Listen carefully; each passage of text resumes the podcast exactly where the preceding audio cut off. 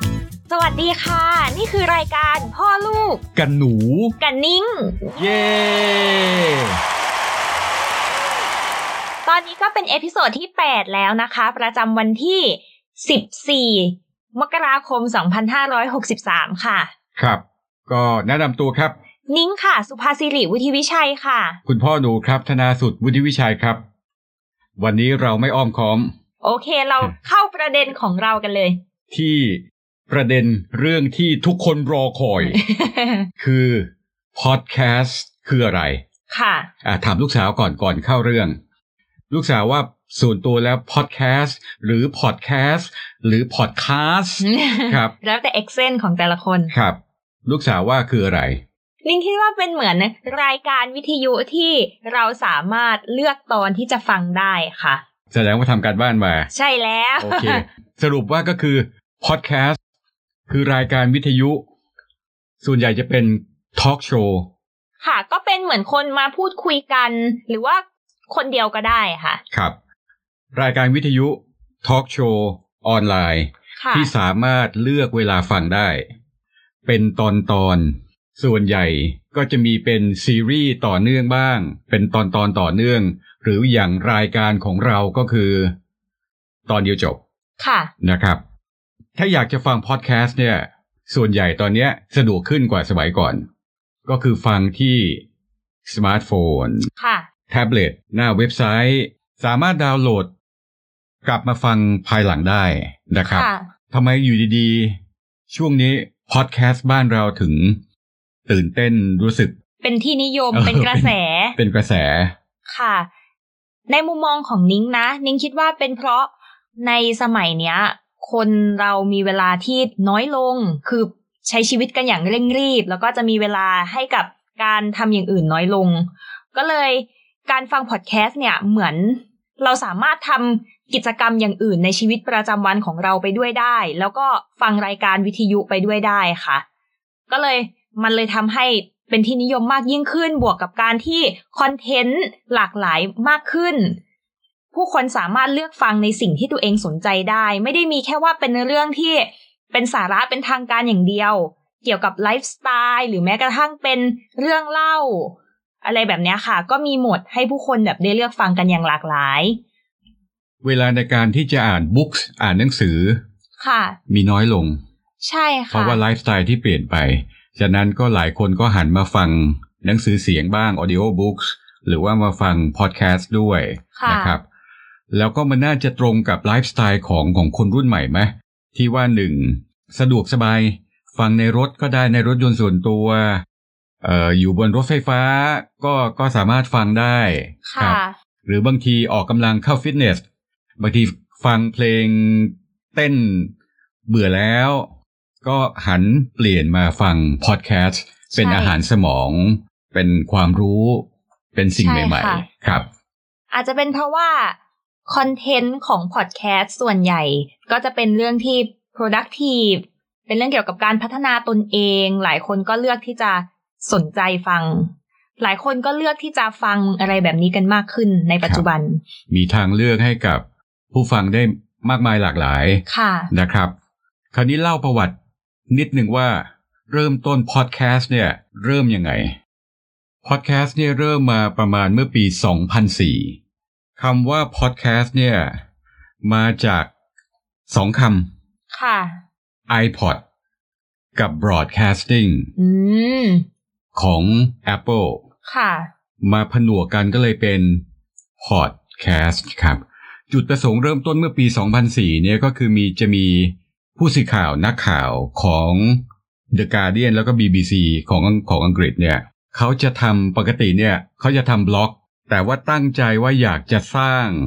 บล็อกที่เป็นเสียง หรือที่เรียกว่า audio blogging ก็เลยทำพอดแคสต์ขึ้นมา เริ่มต้นนะครับ เพื่อที่จะกระจายบล็อกกระจายข่าวของเขาเนี่ยในกลุ่มเล็กๆก่อน ในกลุ่มของจริงๆ ก็คือในกลุ่มของ Apple นั่นแหละ ของคนที่ อืม ทำงานอยู่ใน Apple แล้วก็ในกลุ่มของ The Guardian และของ BBC ค่ะ คราวนี้พอปี 2005 2005 มี iTunes ค่ะ พอมี iTunes ขึ้นมา Apple ก็เลยทำพอดแคสต์เนี่ย ให้เป็นที่แพร่หลาย ให้เป็นให้กับคนทั่วไปได้เริ่มใช้ ได้เริ่มผลิตรายการ ขึ้นมาบน iTunes แล้วก็ให้ฟังกันได้หลากหลายทั่วโลกทั่วไปแพร่หลาย อืม ครับ คุณพ่อว่าที่ตอนเนี้ยพอดแคสต์เป็นที่นิยมแพร่หลายทั่วโลก ค่ะ ส่วนหนึ่งน่าจะมาจากที่ Spotify นำพอดแคสต์เข้ามาอยู่ในช่องเขา เมื่อปี 2015 ก็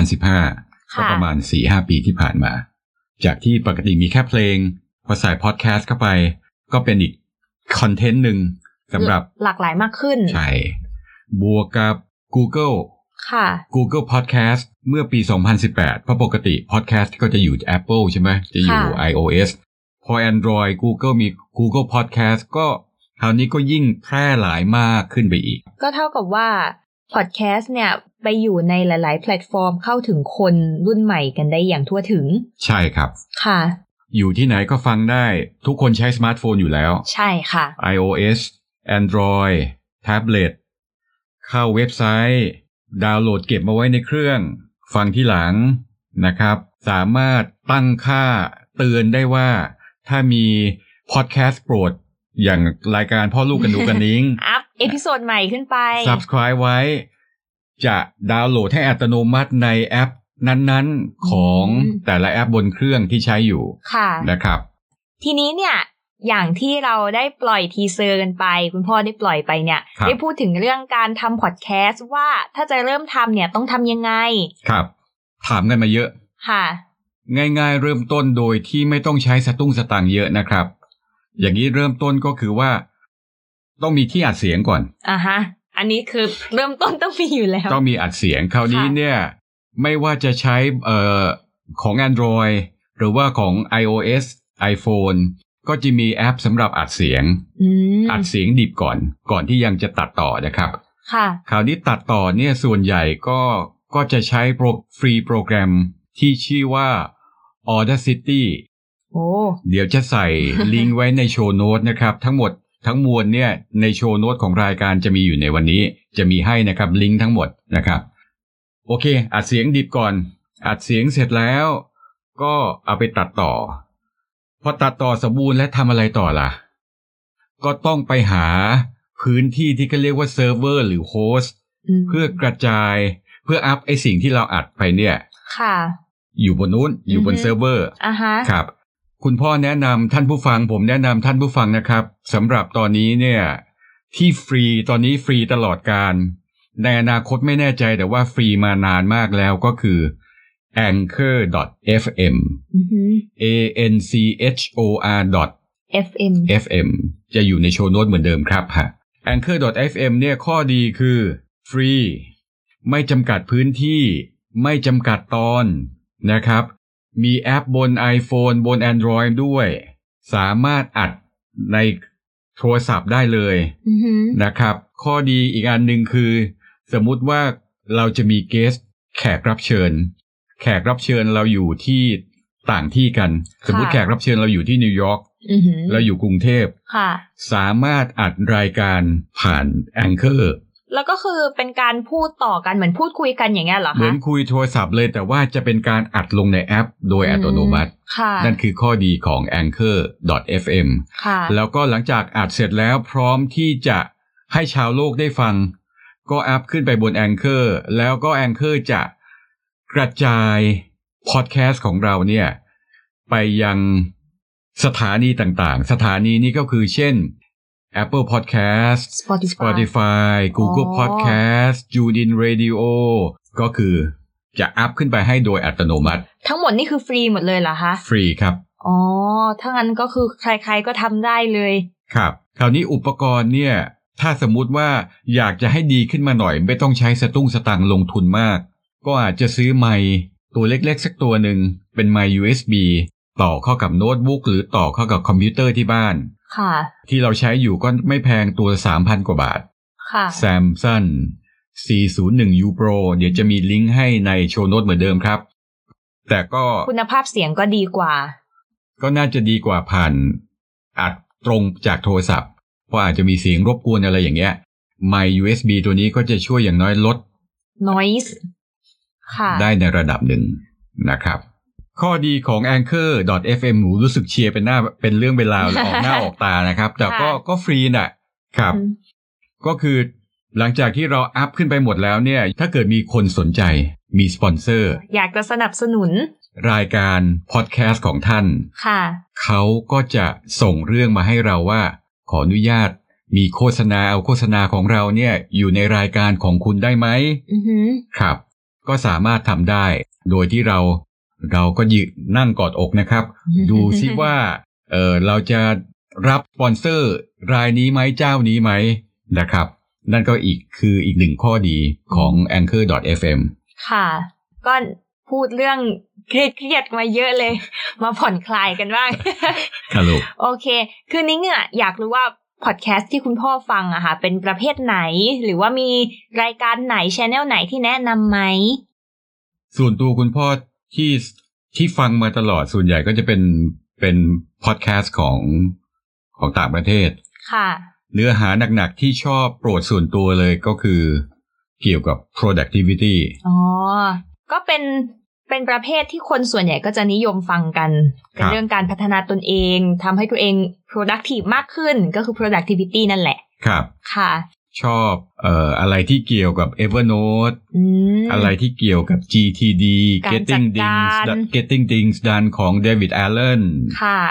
อะไรที่เกี่ยวกับ To Do is แอปอะไรที่สามารถจะทำให้ชีวิตประจำวันเราง่ายขึ้น OmniFocus อืม To Do Things อะไรอย่างเงี้ยครับ ค่ะ เจ้าพ่อแอป productivity คุณพ่อชอบใช้อย่างนี้อยู่แล้วเห็น อัน ใช้ นี้ส่วน ป ตั ระ ว จำ ชอบชอบครับ ท่านผู้ฟังล่ะครับ ใช้แอป เรา เหล่านี้กันหรือเปล่านะครับ ค่ะ Evernote Todoist ใช้ปรัชญาในการทำงาน GTD Getting Things Done ของ David Allen ไหมครับ และลูกสาวล่ะคะ พอดแคสต์ที่นิ้งฟังอะเหรอคะ ครับ นิ้งฟังจริง ๆ ที่แบบติดตามฟังจริงๆก็มีอยู่แค่สองพอดแคสต์ค่ะ เป็นของต่างประเทศเหมือนกัน อันหนึ่งชื่อว่า serial killers ชื่อไม่น่า productivity เลย ใช่ เพราะว่าไม่ใช่ productivity เลยค่ะ และคืออะไร serial killer นี่คือ Dexter ใช่ไหม เป็นประมาณ ว่า เขาจะเอาคดีฆาตกรรม หรือว่าคดีที่แบบสร้างความแบบสยดสยองน่ากลัวในอดีตของต่างประเทศนะคะ มาเล่าให้ฟังแล้วก็เหมือนเป็นการวิเคราะห์จิตวิทยาของฆาตกร ว่าแบบทำไมฆาตกรคนนี้ถึงทำแบบนี้ เป็นแบบเจาะลึกลงไปอะไรแบบเนี้ยค่ะ คล้ายๆกับซีรีส์ Criminal Minds อะ Minds ใช่ อะไรอย่าง ค่ะ นั้นใช่ ใช่ ไหม แบบ ครับ นั้นเลยค่ะ โอเค ก็ อั บานง นี้เป็นของต่างประเทศ ใช่ค่ะ บางตอนก็จะหลอนๆหน่อยเพราะว่าเขาเอาเทปบันทึกเสียงของแบบในศาลจริง ๆ มาให้ฟังด้วยอะไรเงี้ยก็จะจิตตกเหมือนกันแต่ว่าก็ชอบฟัง คือเหมือนเหมือนชอบนิ้งเป็นคนชื่นชอบเกี่ยวกับจิตวิทยาอยู่แล้ว ก็เลยจะชอบฟังอะไรแบบนี้ แต่ว่าไม่ได้แบบมีจิตใจฝักใฝ่ชื่นชอบฆาตกรอะไรอย่างนั้นไม่ อย่าง ใช่ นั้นเดี๋ยวเราต้องใส่โชว์โน้ตแนะนำอันนี้ไว้ให้ด้วย ใช่ค่ะ นะครับทั้งที่พอดแคสต์โปรดของเราทั้งคู่ ค่ะ เอ่อเกี่ยวกับ productivity และเกี่ยวกับฆาตกรต่อเนื่อง ใช่ ดูแบบว่าสลับกันมากๆเลย ครับ แต่ ไม่เห ก็ มือนกัน ก็คงจะเหมือนแบบว่าฟังที่ลูกสาวบอกฟังแล้วหลอนๆ ก็คือ คนกลัวผีแต่ชอบฟังรายการผีนั่นแหละ ใช่ค่ะ คล้ายๆกัน แต่ว่าไม่ได้หลอนเพราะว่ากลัวเหมือนกลัวผีนะคะ แต่แบบมันจิตตกมากกว่าค่ะ เป็นเรื่องน่ากลัวแบบเนี้ยค่ะ แต่ว่าก็สนุกดีค่ะพอพูดถึงเรื่องจิตวิทยา ฟังได้เรื่อยๆ แต่ว่าชอบฟังของต่างประเทศ เพราะว่าอยากฝึกภาษาอังกฤษด้วย อืม ค่ะ วันนี้เราพูดกันมาเยอะมากแล้วค่ะ มีทั้งเรื่องแบบสาระสุดๆ แล้วก็เรื่องพูดคุยกันปกติเนาะ ครับ ก็ขอขอบคุณทุกท่านนะคะสำหรับการติดตาม แล้วก็การให้คำแนะนำฟีดแบ็กต่างๆ ที่ให้กันมาโดยตลอดนะคะ ก็จะนำไปปรับปรุงค่ะ ก็จะพัฒนาต่อๆไปค่ะ ครับ ซึ่งต่อไปอาจจะมีเกี่ยวกับเรื่อง voice training ว้าว การที่จะเป็นโคศกอ่านสปอตโฆษณา อันนี้เกริ่นไว้ก่อนนะ ค่ะ เป็นทีเซอร์สดเลยนะครับ ค่ะ ค่ะ เพิ่งนึกได้หรือเป ล่า ใช่เพิ่งนึกได้เดี๋ยวนี้แหละ ค่ะ ครับครับสำหรับข้อมูลต่างๆ เกี่ยวกับพอดแคสต์ในวันนี้ เกี่ยวกับการที่จะสร้างจะทำพอดแคสต์ของท่านเอง หากติดขัดสงสัยมีคำถาม ข้อไหนนะครับ สามารถสอบถามกันเข้ามาได้ที่ cfpp.co/